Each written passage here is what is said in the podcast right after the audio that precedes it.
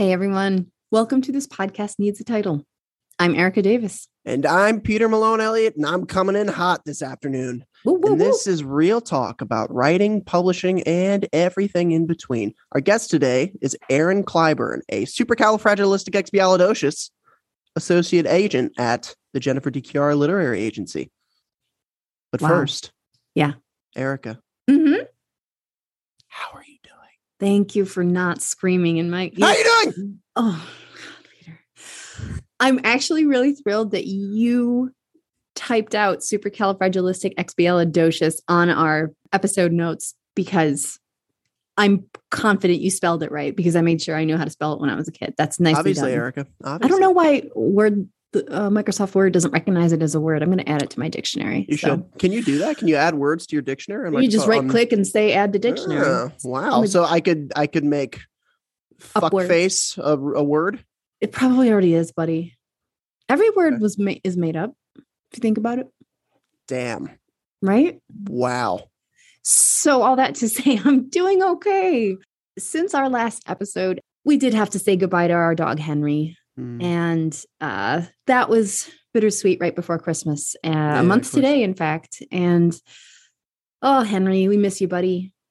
Uh, but Jeannie asked me for an illustration for my article, and so Henry is the uh, in the background image of, of the main picture for the uh, article on querying that I submitted to Pipeline Artists. Ah, very cool. So just a little ode to him. And there's something about dogs in the article too. So this is babbling. It's really relevant and important though. And we're sorry for your loss. Thank you very much. I know Henry is my baby. Had him Yeah. for 12 years. Got him as a puppy. Best dog ever. I thought all dogs were going to be that easy. Oh, little did she know. Oh my God. 12, 12 years is that's that's a that's a good run for a dog. That's a yeah, good he's run. 80 Yeah. pounds, big guy, a flat Yeah, wow. retriever, just the best temperament ever. And uh, we got our second dog for him because he was starting to act a little too much like a human. Like he was sitting up watching Pirates of the Caribbean with us one time. Like he was sitting up on the couch, like paws back, like can open a beer. right. it kind of looks like it. And on top of that, um, I ended up having a really great breakthrough in my revis- revision process. So I'm kind of excited Yay. about that and have actually finally this time made progress. It's true. So, how are you, sir? I'm good. Well, first off, yay to progress. That's great. Yeah, progress thanks. is always good. Thank you. Uh, I am, you know, I'm I'm hanging in there. I Mm. uh, I I finished my book, like the revisions, most of the revisions on my book. I have one more person looking at it for like Mhm. one last final, you know, look see before I um start sending it out.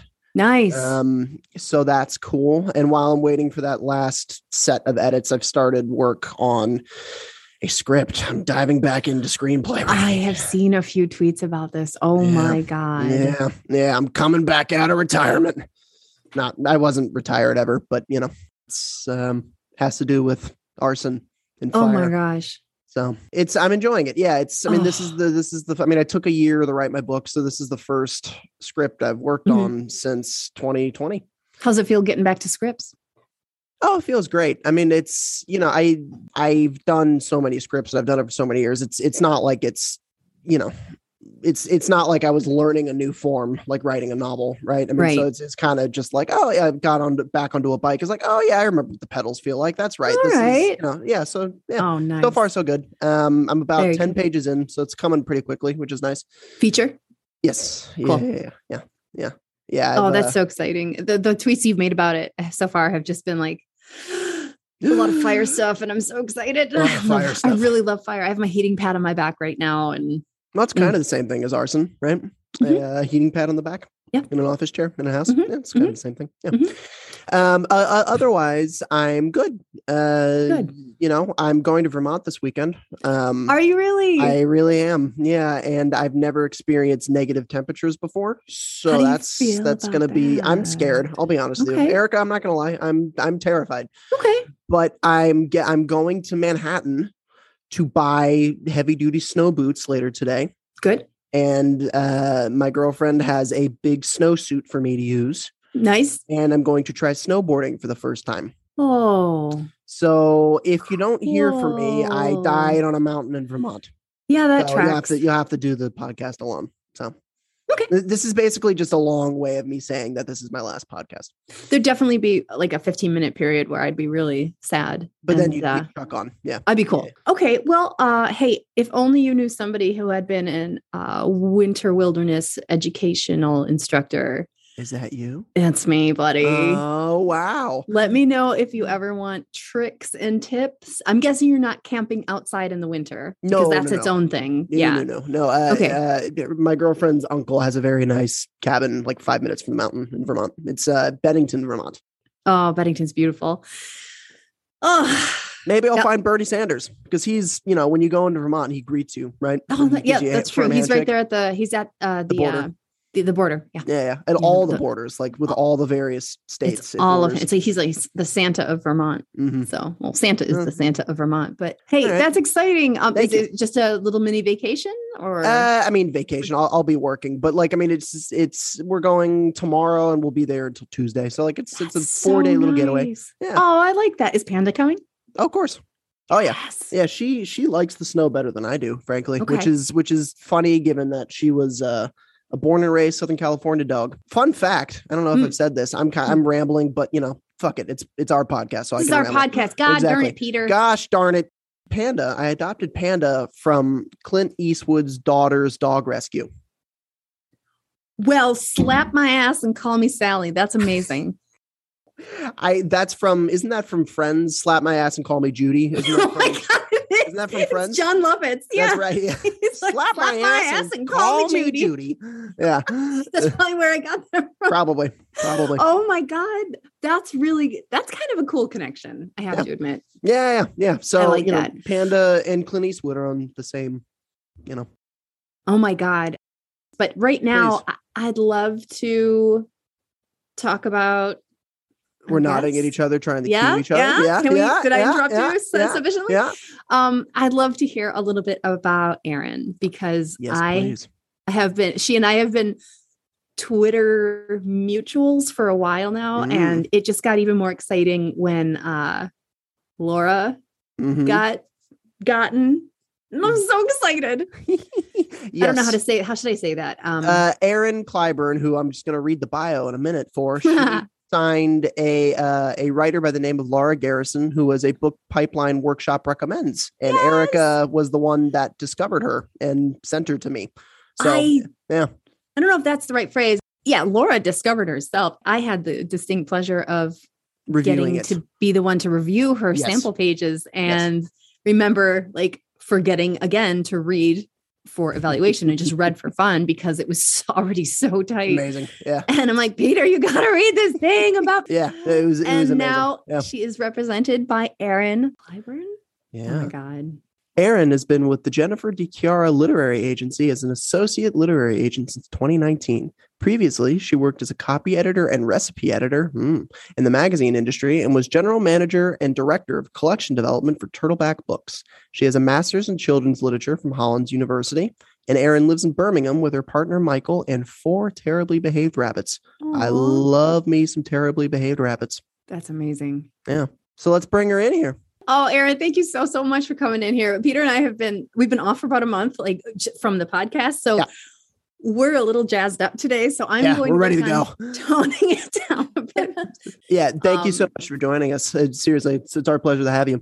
Of course. Thank you for having me. Erin mentioned before she started, this is her first podcast. Hey, Ever.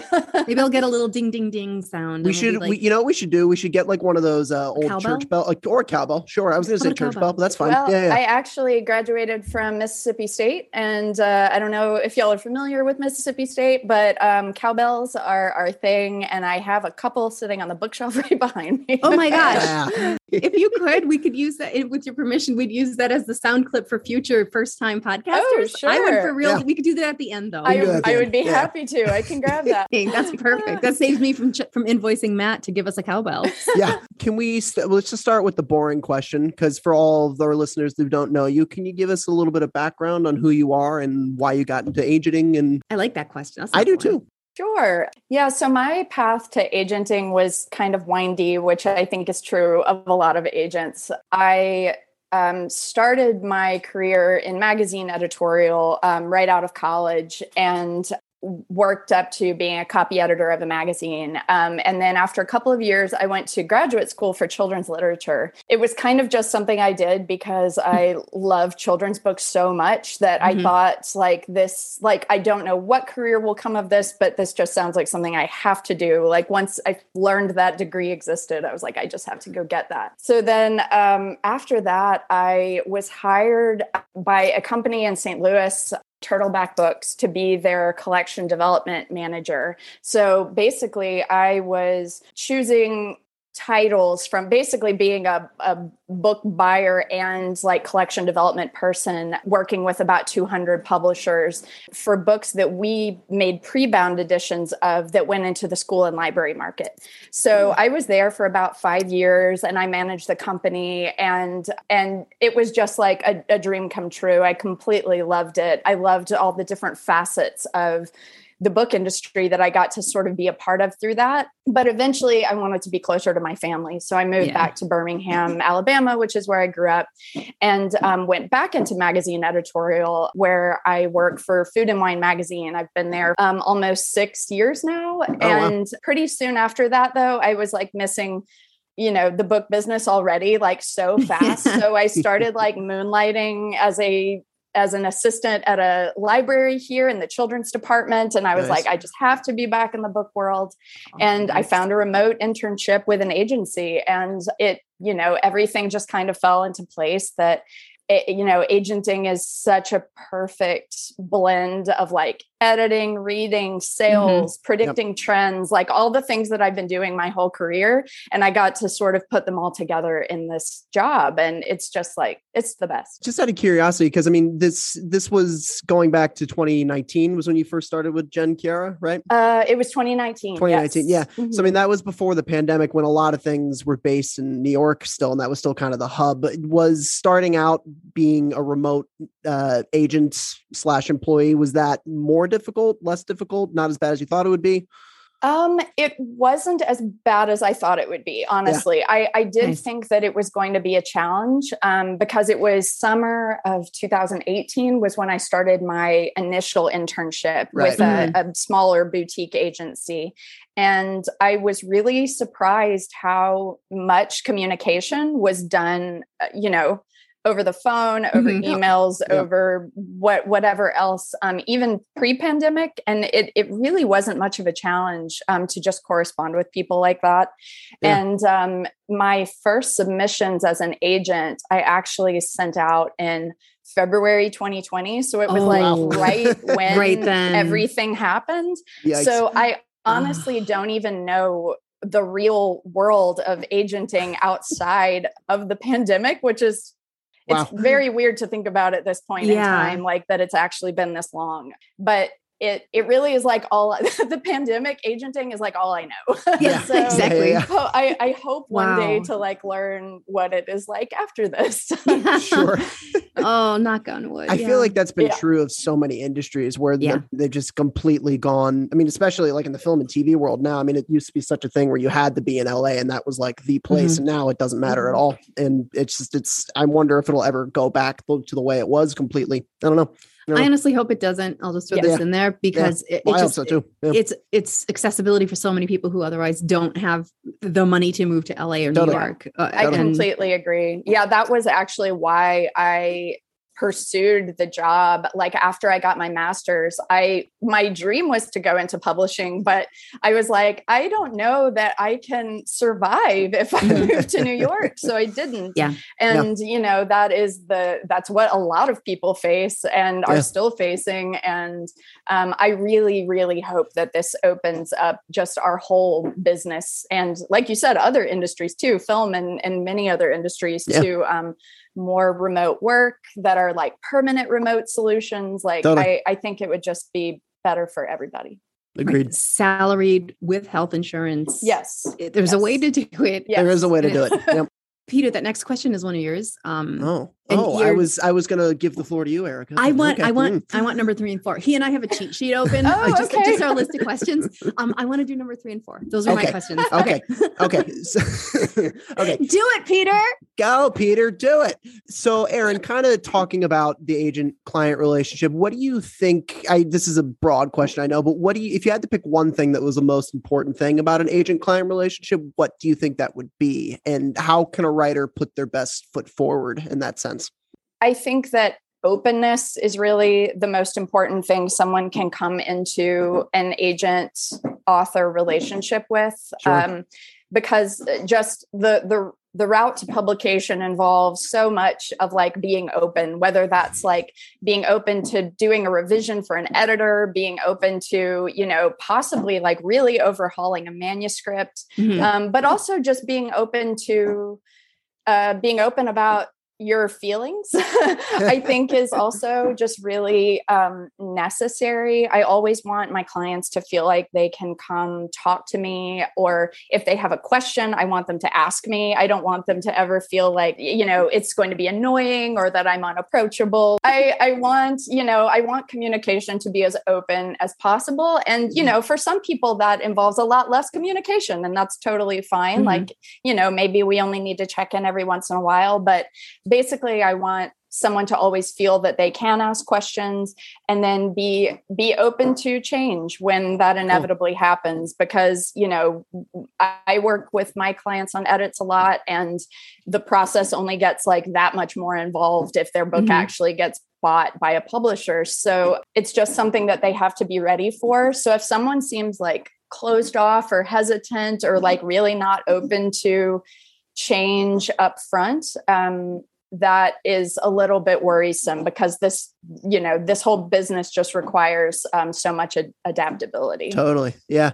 And something with the the writers that I work with, question that I get a lot is like how much should I should I be producing like in terms of like output? Like how many Mhm. books a year or every other year should I be writing? I was wondering what you thought about that. Mm. Oh, um, that's interesting. Um, I, I mean, I have some clients who might only write, you know, one book in a number of years, but I also have clients that have sent me multiple manuscripts in one year, Wow. and you Mhm. know, so output definitely varies a lot. Sure. Yeah. And um, there's only, unfortunately, like with the way that like the wheels turn in publishing, there's only so many projects we can put on submission at once Right. like Yeah. if we have multiple projects in like the same genre for the same audience we can't send all those out at the same time Mhm. so it's a situation where like we can have a backlog of as many manuscripts as you put out but with the knowledge that maybe one of those manuscripts isn't going to be able to go out on submission for you know a year two years like just Right. depending on timing and if like one book sells like is there an option clause that means that publisher has the right to see your next project so there's Yep. a lot of things that can happen to like sl- slow things down even further Right. um, but Yeah. i would never like tell an author you know you are obligated to send me like a manuscript a year or a manuscript every six months or you Yeah, know yeah, yeah. something something like that How I this this is my last follow up question. Sorry, Eric. I know you're chomping. at the Don't be. over there. No, we've got all the time in the world. all the time in the world. I, I, the option clause you were just talking about, I, Yeah. I've heard of that before, obviously, but how common is that for first time writers selling their first book? Is that something that you see a lot or no? Is that more Um, established authors? It's uh, there has been an option clause in in every debut book that i've sold um, wow. Uh, Interesting. so pretty much always i think that publisher um, is going to want to see the next work and like yeah. sometimes it's kind of broad where it's like your next adult project and it's just very broad but sometimes it can be like really specific and you usually want it to be pretty specific like the next adult mystery novel or you know something Mm. like Sure. that so you're Sure. not tied down to too much to to what you yeah, because I was going to say submit. that would close off a lot of submission outlets Right. for you. Yeah. Interesting. Right. Okay. So that's what Yeah. option means. I always thought it was Yeah. like movie option. yeah. Oh, yeah. Genuinely exists didn't- Yeah. Yeah. I just heard that phrasing before, and that's what my assumption was. yeah, it's basically like the publisher saying we have the first right to take a look at your next project. They've got dibs. They've got dibs. All right. yes. Okay. Options equals dibs. Emotional shotgun. Also, for any querying authors listening, if an agent ever tells you you must produce X amount of manuscripts a year to work with me, run. That is Run. schmagent. Run. That's not a valid Ah, thing. I hope Um, no one says that. That's very scary. it's very scary. No, no legit agent would ever say that. If you want to learn more about what are red flags from agents or anyone who claims to be an agent but might not be, Mhm. take a look at the hashtag Schmagent. I think it's S C H M A G E N T. Yep. Okay. And uh, but what it is, it's this one actual really wonderful agent exposes a lot of agency scams going on in the industry. Mhm. Oh, wow. Um, so hashtag Schmagent. I'll put that in the episode notes. And unfortunately, that happens a lot more often than it should. Yeah. Yeah. Yeah. Yeah. I have a question for you, Erin. Mhm. What is something that's like an instant rejection for you? Um, you know, I don't have a ton of like in or I don't I guess I don't have a lot of uh, instant rejections that would be like surprising. I really only instantly reject when something is you know is not something I represent, like not a genre that I represent Right. at all, Mhm. or um, when someone doesn't include pieces of the submission package that I ask for on Query Manager. Um, so, like, it, you know, sometimes I'll get submissions where there's like no query letter and they've just written like not applicable or something in that space. Oh God. And so those I just reject instantly because it's like, well, if you're not willing to do the bare minimum of writing a query, Absolutely. then Yep. you're going to, you know, be in for a world of hurt if you ever get Mhm. a book published and have to do a whole lot of extra work.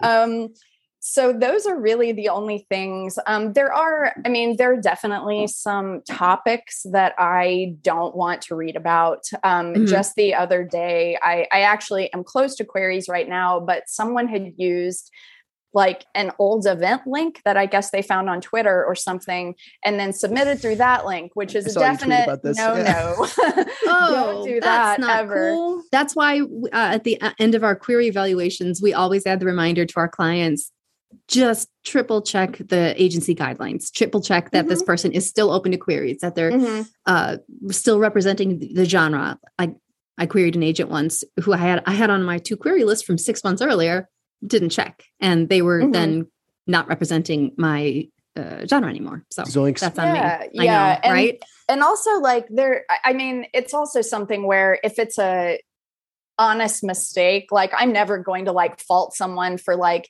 you know if they picked a genre for their book and like it was the wrong one like it- you mm-hmm. know or something like that where it's like if as long as you give it your best effort i think Yeah. that that's always going to be okay for an agent it's just really those over the top like i'm not going to write a query letter Yeah. like that not Um, applicable. I'll try that. yes. Erin, Erin, they're too good for query letters. You just have to read their book and Just you'll you get it. trust it. You'll I get it. Trust it, Erin. it's actually you you might be surprised how many people say that spinning that turntable a little. What's an instant yes? If has there been one recently? Like just something that caught you and you knew it Um, was going to be a request. Yeah and instant yes is definitely way harder to define in terms of like what can someone do because like i don't think it's possible to like um, give a piece of advice that would turn a query into an instant yes because i think that Sure. ultimately that's like really subjective depending on who's Yeah. reading it um, but i definitely have and it usually comes down to um the the voice like if you Mhm. have a super confident voice and it feels right out of the gate like literally within paragraph 1 it Yeah. feels like something i haven't seen before um then that is going to get my attention um i i usually know in the first paragraph or two if i'm going to request a full manuscript like i can just tell really quickly and Yep. i i don't have a very like high requ- request rate. I think I Mhm. like am pretty conservative when it comes to how much I- I request from Mhm. people. Yeah. But when I do, it's like almost like it's a certainty that I'm like really hooked and really into Oh, it. And okay. um, the last Good to know. Okay. the last one, um, the last client I signed, um, uh, her name's Meg Lee, and she wrote something that has been on my wish list for literally since I started agenting, Wow. which was, you know, it's a multi generational saga set in the South. and Awesome. um, it is about a, an amazingly badass black woman getting revenge on something horrible that happened to her family and Oh, then it, so it follows her family through like many generations and um, and then it follows her story as she's getting revenge for these things that happened Oh, to them great. Awesome. and it's it's really funny and it's really dark and it's really powerful and um and so that was one of those things where like as soon as i opened the query i was like oh it's a multi-generational saga i already Mhm. know i'm interested and then Yeah. her query letter was super strong and super confident and as soon as i read that you know probably the first paragraph or two i was like yes this is something i need to read all of immediately because i was looking for that for so long Mhm. um but you know i'm always interested in those i'm always interested Yeah. in multi-generational sagas i really love and am looking for more authors um, who are southerners writing about the south um, in Mm. a variety of genres like whether that's like a really interesting culturally focused memoir or if that's you know a saga or something with like elements of fabulism um, you know i i really would love to see more southern authors um, Mhm. something really specific is that i would love to see a book about cajun people by a Mm. cajun author um, yeah, that'd be cool. yeah my my nice. mom's side of the family is is all Cajun, and I just wish Wow. that I could see um, see that culture represented in a really incredible book.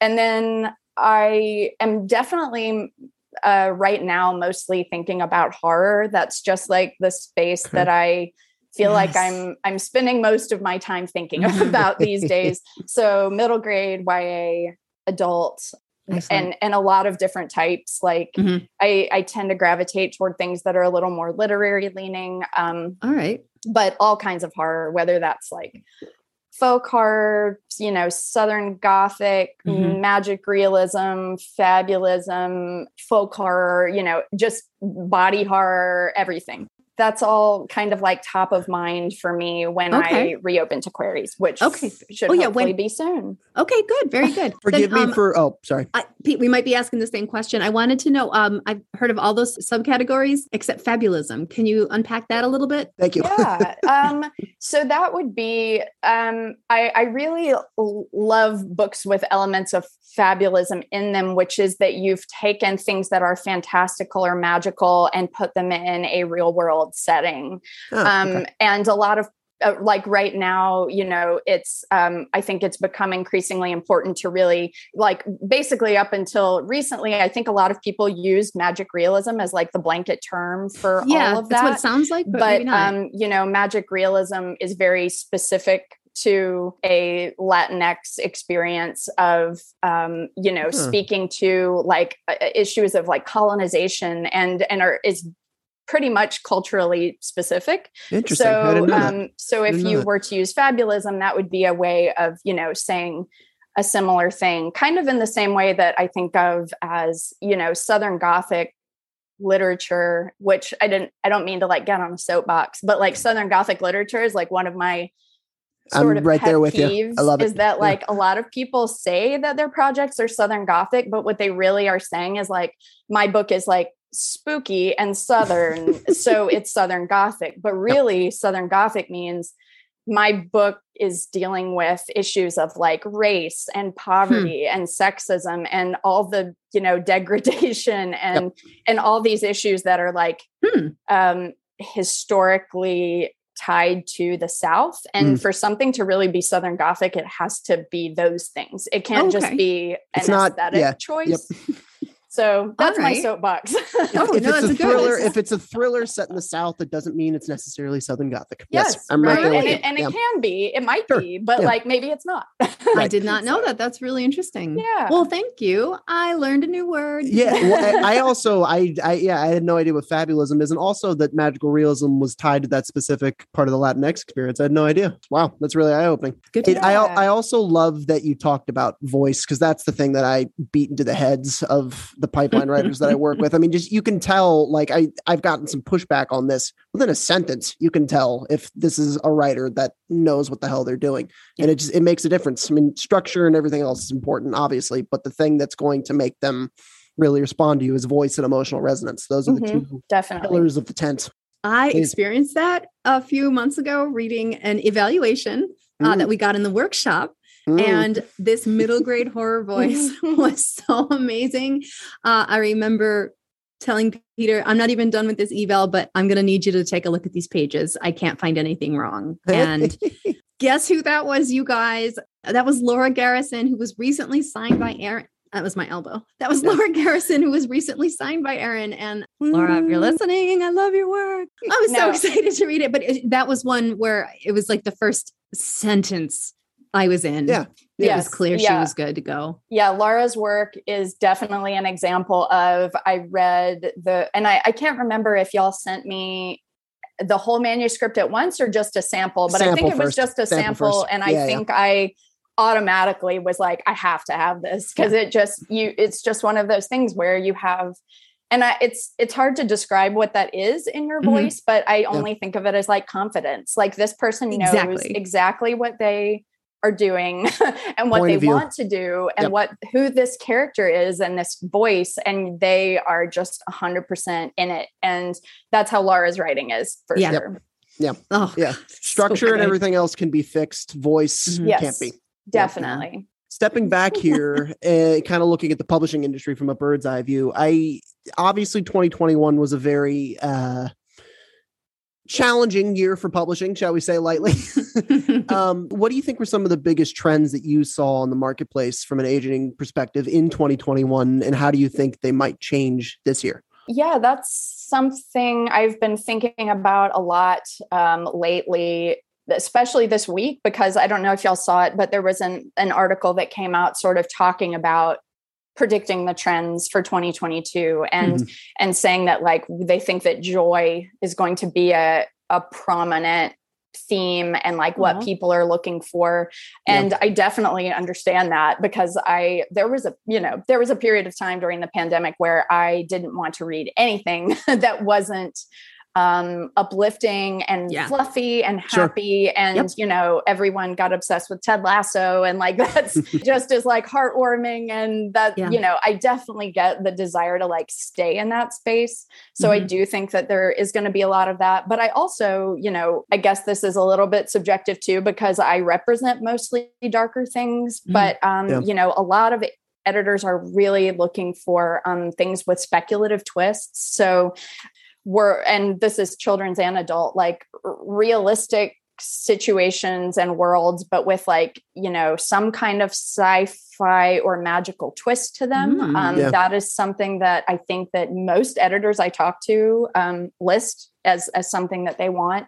Mhm. um, and I, I, I mean, kind of like I said before, I, I am definitely very excited to see what happens in the horror genre this year. I think we're kind of in this um, new golden age of like horror movies and Mhm. books. I think that the demand for that is just going to um, keep increasing. You know, um, Nice. in definitely in middle grade, people are Mhm. looking for spooky stories. Right. Um, YA and adult people are, you know, really more open to that than I think that they possibly have been in the Mhm. past. It seems like i mean just from my limited perspective that genre pieces like you know thrillers and horror are kind of the types that are not marketplace proof because that's not the right phrase but they're they're not as susceptible to a wanting an uplifting trend as maybe other pieces are. Is that a correct assumption or is that me just making something up No, I think that that's true. I, I think that that is true for, Both, yeah. um, for for a lot of genre fiction. I think that's accurate. And I mean, that being said, there are definitely some editors who are like, I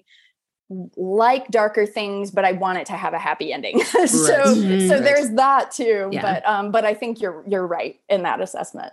Whew, all right Okay. Got a big one for you now, Erin. Ready? Drum roll. yes. If you could change, thank you, Peter. Yep. If you could change anything about the publishing industry, what would it be? Yeah, that is a big question. Uh, and it's hard to narrow that down really to one thing. Yeah. um, and also hard, again, not to like really get on a soapbox. But I, I think that if, you know, if I could boil it all down to one thing, it Mhm. would be understaffing. Mm. I, I, we just uh, talking about reports that came out this week. You know, there was there was one that came out talking about how like book sales are just booming, and Mhm. publishers were recording record profits last year, and all of these things are wonderful. Of course, Yeah. I love that people are buying books, but that isn't translating to um, the staff that are Right. like creating these books Sure. and um, you know we are currently seeing like so many newer younger editors who are just totally overloaded with work and Mhm. not being compensated for it and like we were saying earlier like if you live in new york you have to be paid fairly it's just Yeah. wild to think of you know the fact that wages haven't increased in like 15 years for the same positions like it's just Mhm. wild so you know everyone is burned out everyone is overworked and um you know it's been great to see these efforts that have s- sort of sprung up over the past like couple of years regarding like bringing more diversity and marginalized people into the publishing world but at the same time like if they're not being compensated um, then they're not going to stay Right. so Yep. uh, you know paying people fairly and paying them living wages and and having more people like we just need more people and focusing on retention and treating everyone well like Mhm. that's definitely um, from my perspective at least the thing that causes the most frustration because it for for us agents that is playing out in very long waits like you Mhm. know editors Yeah. take a really t- long time to get back to us and contract departments have these huge bottlenecks and it's not Mm. uh, through any fault of their own they're just overworked if i like had to narrow it down i think that a lot of things could be fixed by just paying people more and hiring more people That's Yeah. a great answer. Do you have any habits of your for yourself or uh, tips for other people? Might be easier to do it that way. Any self care tips? Uh, I do think that that is a f- uh, funny um, distinction that you just made between for yourself or for other people because because I think I am really bad at Okay. self-care. um, I I've been consciously working on that though that especially like in this new year I'm trying really hard to separate um, sort of compartmentalize my Mhm. My work as well as like my spaces because Oh. you know with everyone working from home i think i was getting in this rut of working all day in the same chair and then sitting in that chair to watch tv all night And Yep. it's like, Yeah. that's just not healthy um no. so separating you know office and living area and then Mhm. also making time to exercise every day like just is a huge boon for my mental health so Right. whether that's like doing yoga or going for walks Mhm. or hiking or whatever that is a huge thing and then i also try to make sure there's like one day every week where i don't turn on my computer and Nice. that's Oh. it's pretty hard because you know i have a full-time job working for food and wine and then agenting is a whole nother full-time job Yeah. so Yeah. i work most days and most evenings but i try to have at least one day out of every like weekend Mhm. where i don't even open the computer and that doesn't mean that i like don't check email on my phone or Well, something no, but- sure. It's the computer. but it's like That's little really steps good. like that. That Um, is. But yeah, I I'm always open to hearing self care tips from other people because I feel like for for all of us in this industry, we're just like spread really thin and Mm-hmm. um, are really bad at taking care of ourselves. Yeah. Yeah. My uh, actually, mine's very related to yours about like if you keep your computer off. I keep my phone in my bedroom because I'm one of the laziest Good people I know. you. If it's in my bedroom, I Yeah, that's don't. really good. It's so far away, and also at night, Uh-huh, I'll leave my phone in the kitchen. like I, I should probably have it for emergencies, but uh-huh. I don't know. Maybe I'll get a cowbell instead. There you go. Hey. I I also that. I put all of my electronics on do not disturb mode at 10 o'clock sharp on the dot. That's true. Yeah. No one no one can get to me after 10 o'clock. I Yeah. know. Yeah. And Peter, like sometimes I know you you'll stop working around five, six o'clock or something like that. And I'll message you on there. yeah, I'll message you on Slack. You never have to reply that I'm not working right now. I know you're not working right now. Just save it for tomorrow. that's that's really really Yeah. hard to It do is hard. Is it? like it's it's so hard for me to see because i have i think like four different slack channels between like my my clients and then different agent groups i have and Mm-hmm. Yeah. then my day job and when someone sends you a slack like it's Yeah. really hard to not think about it until you've Oh, responded to Totally. See, yeah. it's yeah. not it's uh, that this is a really big intention um, that i've been working on for myself the last maybe three years so i'm a little bit ahead of the game on this piece of self-care and um, isabel sterling and i were just talking about this i my new mode is not overworking myself i watch my parents run themselves into the ground to give us a good life and i do feel weird like bringing my laptop into the bedroom and i feel weird doing work on the couch because that's where i relax in the Mhm. evening so i'll sit on a different cushion on the couch like than the one I watch TV on. so That's um, so important though. Like yeah. that's all so wonderful that you are building those habits already. It's so interesting what you were saying about people being understaffed and underpaid because I feel like that's Mhm. not usually the answer we get when we ask that question. It's a Oh. really fair Really? point. Yeah. And I'm wondering like, you know, with the the imminent merger of, you know, Penguin buying out Simon and Schuster, if that goes through, I wonder if that will make things even worse. You know, I've been I've been trying like not to speculate on what might Sure, happen if yeah. that does go through, but I yeah, I don't think that it will make any of those situations better. I, no, I don't yeah, think so. Yeah. I don't think that it will.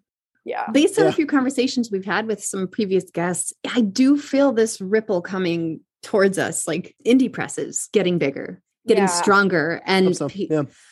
you know, like when something just gets too big, I have to step back from it. I totally agree with you that um, I think that that is potentially like a a positive about all of this is that Hopefully, I think that mid-size and indie publishers are going to have even that much better of an, an opportunity.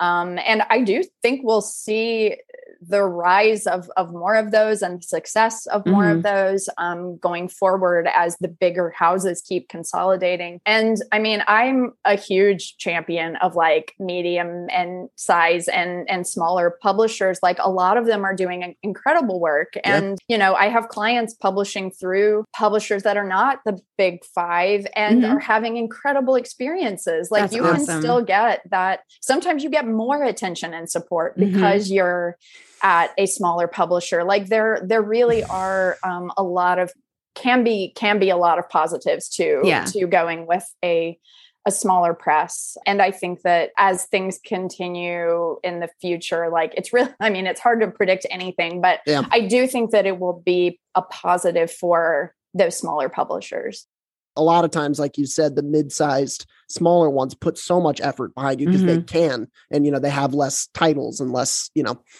Mhm. goals they and have it, to fulfill. yeah, it- it is a i mean even i had to get had to get through that realization of Yeah. Mhm. oh Yeah, this yeah. can be just as good if not better like i had to have those experiences before i really like internalized it but now i'm like oh yeah this can be just as good Yeah. Oh yeah. If you could go back in time and give yourself one piece of advice to when you were just starting out, what would it be and why?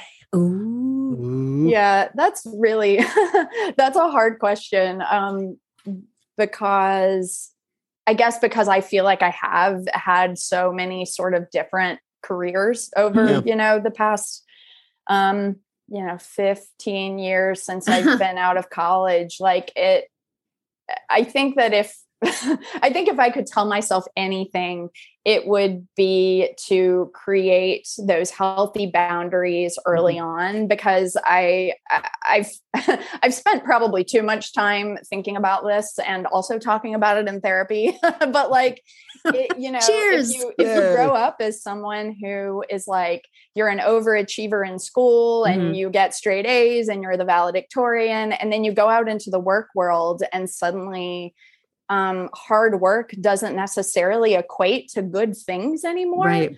Um, I've had a really hard time with that. And Yeah. and I, you know, I I had a job um, that I mentioned before where I was managing this company and I loved it, but I it kind of took over my life because Mhm. I Yeah. It became just my whole life, and you know, Yeah. it it took a some real like come to Jesus moments of going like, oh wait, this job doesn't love me. Like this is Mhm. not It this is not a healthy back. relationship I No. have with this company Mhm. and and and a, a, a company will never love you and and it's um you know I wish that I could go back and like tell myself graduating from college like Mhm. Have like separate your work and your personal life and and prioritize your personal Mhm. life too and because you can you know it, it just work work shouldn't be your whole life and i i think that too that that's something that um I know a lot of agents that struggle with the same thing because Mhm. we by nature I think we're people that work a ton because we you know we're not getting paid so right. Yeah, you know so we only make money if we're selling books and we're only Yeah. selling books if we're working all the time so Yeah. um yeah those those healthy boundaries is really what i could i i would like wish i could like shake myself be like please please don't give your your entire being to your Yeah. Yeah. job just as someone who's spent so much time, you know, you got your master's in children's literature. Does was writing ever you're writing yourself ever something you wanted to pursue? Yes, it was. I my my master's thesis was a young adult novel that I Oh. um I yeah, like I think it was 2016 maybe or 2017 I pitched it in one of the Twitter pitch events. Like this was before I knew anything about agenting at all and I got a lot of requests and a lot of full requests but like nothing came of it and Mhm. I've since realized that like that novel was not ready. Like it was fine but like it definitely wasn't ready for an agent to see and I do really dream of like writing something again or even just reworking that same manuscript um, but it's one of those things that it's just kind of taken a backseat to everything else in my life but yeah I, I would really like to write a book someday You're in the right industry. yeah yeah it's great. i mean honestly being um getting into agenting really was what gave me the perspective to know exactly why what i wrote Mhm. didn't work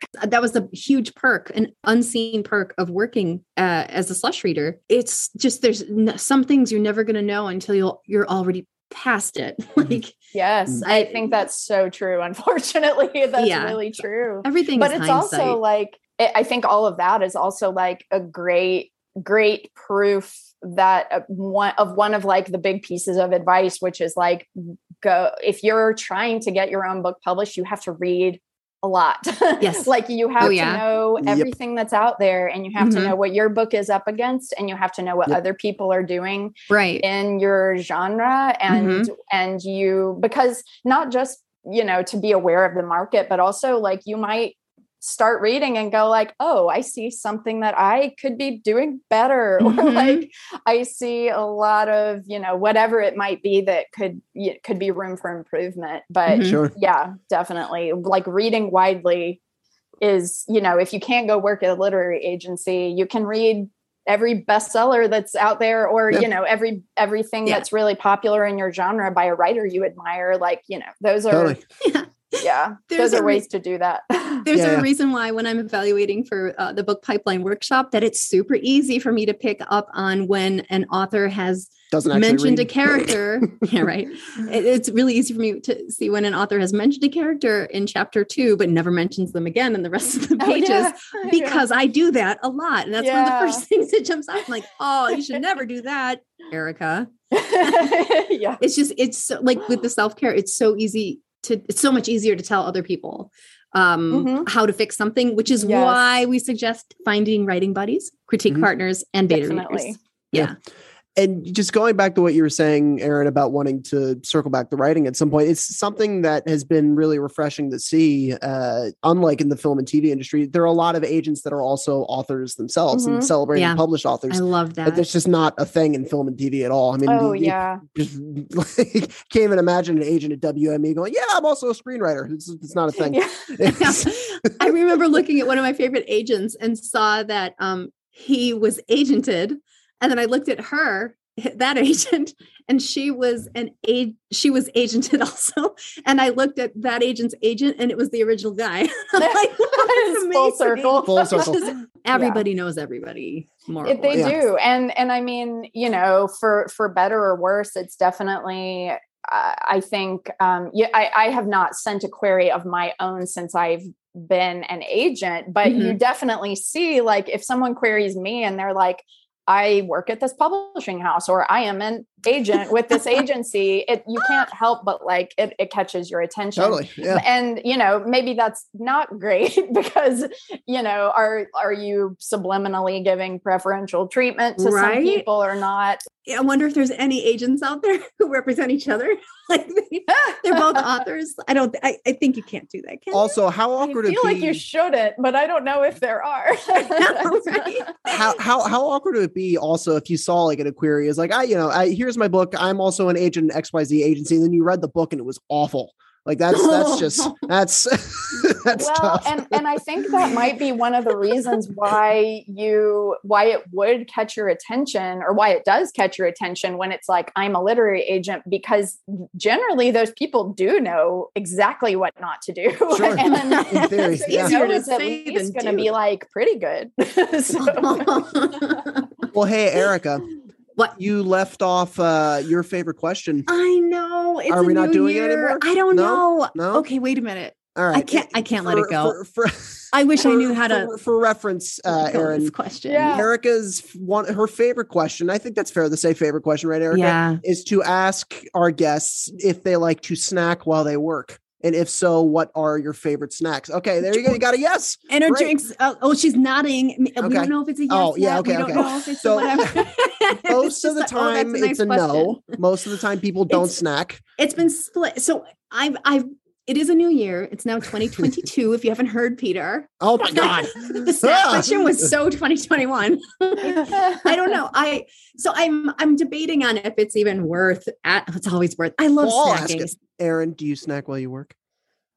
I eat lunch while I work, but I don't snack while I work. And the only reason for that is that I have no self control at all. Okay, So that's fair. if I was to open a box of Cheez Its, which are mm. like my favorite thing, Oh, I would eat Lord. the whole Yeah. box of Cheez Okay. Its because I can't, like, portion control is not something that I even understand. I only I try to only eat like at actual meals unless I've like made a decision to focus on this snack. Okay, But but if I was like working and snacking, I would just eat all day long. okay, very good. Very my good. my Cheez Its are kettle chips. I just you put in a bag. Oh, of those those Kettle chips are really gone. good. Any Yeah. flavor or just like Oh, just plain, just regular, just regular. just the regular salt. kettle? They're really Yeah, yeah. good. Th- Those Cool. oh the sea sea salts are really good. Maybe the question. Maybe I'll shift it then. Maybe okay. It's 2022, Peter. Let's split the difference. so you'll get you'll be the the transition guest then, Ooh. Erin. There you go. Okay. What is your favorite movie snack? Ooh, all right. You know, like TV watching snack, like just Okay. something you know, couch couch snack. Let's call it. yeah, I think my favorite like movie or couch snack is probably popcorn. Gotta be. And Yeah, gotta I be. Or ice cream. I love ice cream, um, but it's it's probably popcorn, and, and it's probably for the same reason that I just mentioned, which is that you can eat like so much popcorn. Yes. like I know. um, it's like you know you can get a lot of bang for your buck with popcorn Oh, yeah. so uh, Yep. that's probably my favorite thing to snack on while i'm like watching tv or if i'm going to the movies i'm i'm not a big like sweets or candy person at all um, Yeah, me too. really? Me too. beyond Yeah, the beyond only ice cream i also That's love yummy. um, ben and jerry's has one i think it's called netflix and chilled Yeah. which is oh my god. it's like salty pretzels and sweet chocolate and other stuff. It's amazing. Yeah, my mouth is watering. It's Okay. amazing.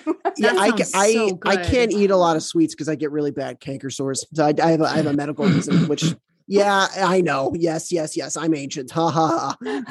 I'm laughing because my mom always told me I got canker sores because I hadn't pooped in a while. Oh, well, okay. I'm pretty sure those things aren't related. I don't think so. okay, I'll go try. so getting the train back on the tracks here. Oh, we've left the station, buddy. uh, Erin, something that we do in uh, our podcasts is we set accountability goals for each other, er- Erica and I, and we Woo-hoo. always invite our guests to do so if they would like. You totally don't have to. no, I'm It- I'm okay with that. Erica, you start us off. Accountability goal time 2022. Insert well, John Cosgrove's accountability time. My accountability goal is going to be to have already sent my sample pages for uh, my nonfiction proposal to my two beta readers. Erin or Peter, what about you guys? I can go. I, I definitely have one sort of along those same lines um, professionally. Uh, I I work on like very very sort of strict schedules that I make for myself. Yeah. But just to make sure that uh, that since I know that this is going to be like aired publicly, that'll help me Right? actually Yeah. do all these. I have four manuscripts to read. Um, three of them are my clients, and then one or two of them are my clients. Two are um, submissions, and I have sort of mapped it all out that all four will be done in the next two weeks. So, Oh, so okay. that's my All right. goal is to read four manuscripts. That is Excellent. quite the goal. All right. That's a no, that's Yeah, that's reasonable. 'cause great. I'm guessing you're skilled at reading quickly. so, That's great. all right. Yeah. Peter Malone Elliott. Oh, you God, you full named me. Oh, wow. Okay. What about Uh, you? What are you middle naming me for? What are you middle naming me for? What's that from? Is that what do you friends? Peter, it's right? always from friends. It's really yeah. interesting. obviously, obviously. By two weeks from now, I should have gotten the final edits on my book back. So I'll I'll want to start cracking into those before I send it out to people in the industry. Um, also, on the script that I've started, I'd love to get to the Act One break, which seems doable. All right. Erin, I man. think it's time for cowbell. okay. So, Erin, if you would do us the honor, we would love to get a sound bite of the cowbell that is rumored to be behind you, or one of many that you have behind you on the shelves. I really let in me my go. Um, let Yeah, me go go, find it. and Yeah, make sure that it is So- there. Okay. While Erin's going to check that We'll out, you guys, again, we're going to circle back. We are going, oh, look at all our books. I like that. Yeah, we're going to use the cowbell sound whenever anybody announces that they are a first time podcast guest. That's very Hey. exciting. Wow. Look at that thing. Oh my God, Erin, that thing's bigger than I thought it would be. But yeah, this is my Wow. there it is. There Okay, my so is. tell us- official Mississippi State cowbell. Give Mississippi. We'll tag them in the post. Um, tell us about Mississippi State. Tell us what the history of this cowbell is, You know if you what? could, I or the myth- mythology. I it? actually Mythology. don't know like I I do not know the start of the cowbell, but um it's I mean Mississippi State was like an ag college when it started and so I I know it had something to do with like cow college. Okay. it is so it's like Agricultural, that means. ring- yes. Yes, Okay. Yeah. And so everyone brings cowbells to every football game Oh, that's and loud. You ring the cowbells. I mean, I think there, or actually, when I was in college, there was a rule that you could not bring the cowbells to the games, but like everyone does. so, like, I, I don't know why Pipeline they even bothered with that. Um, But yeah, everyone brings their cowbells, and you ring them whenever something good happens. Which Oh my Mississippi gosh. it wasn't necessarily often, but it's, it's you know, I love Well, it. well, that's amazing. I would love to make this the inaugural sound for and when one of our guests announced that this is the first time they're on a podcast. Like, and we will probably ask every time now, but Erin, is this the first time you are on a podcast? this is the first time I'm on a podcast. Ring that beautiful cowbell. Thank you. This was great. this was great. Y'all Oh, made so my fun. first podcast experience very not scary. Yay! Yay. Cowbell, cowbell, Good. cowbell. That's that's our aim to not scare people. And sometimes you succeed, other times not. Erin, Sweet. thank you. Oh my gosh, that's it for episode 16. Sweet 16. Sweet 16. We did it. And Erin, what a wonderful guest she was. Thank she was you. Thank so you. Thank good. you. It's so good to put a voice with a Twitter profile. I know. Yeah. I, have been emailing with her so much over the past, you know, year and a half. It's No nice kidding. to finally, you know, see her virtually, but still. Up next in episode 17, we've got author Cameron Garrett. So stay tuned for that. I'm very excited. And if you have any questions, rants, or raves about writing, or you want to learn more about us or Pipeline, please visit pipelineartist.com. And you could follow us on Twitter at the podcast title, on Instagram and Facebook at this podcast needs a title, or you could follow me at the Davis Girl. And you could even follow Peter Malone Elliott at PME Writer. Do it. That's it. You should do it. Okay, bye. Bye. Shut up, Erica. Open the gates. So let's bring, her in here. Erin. Erin. Erin. Erin, come on. Erin. Get Erin. in here. Unleash hell. La la la la la la la.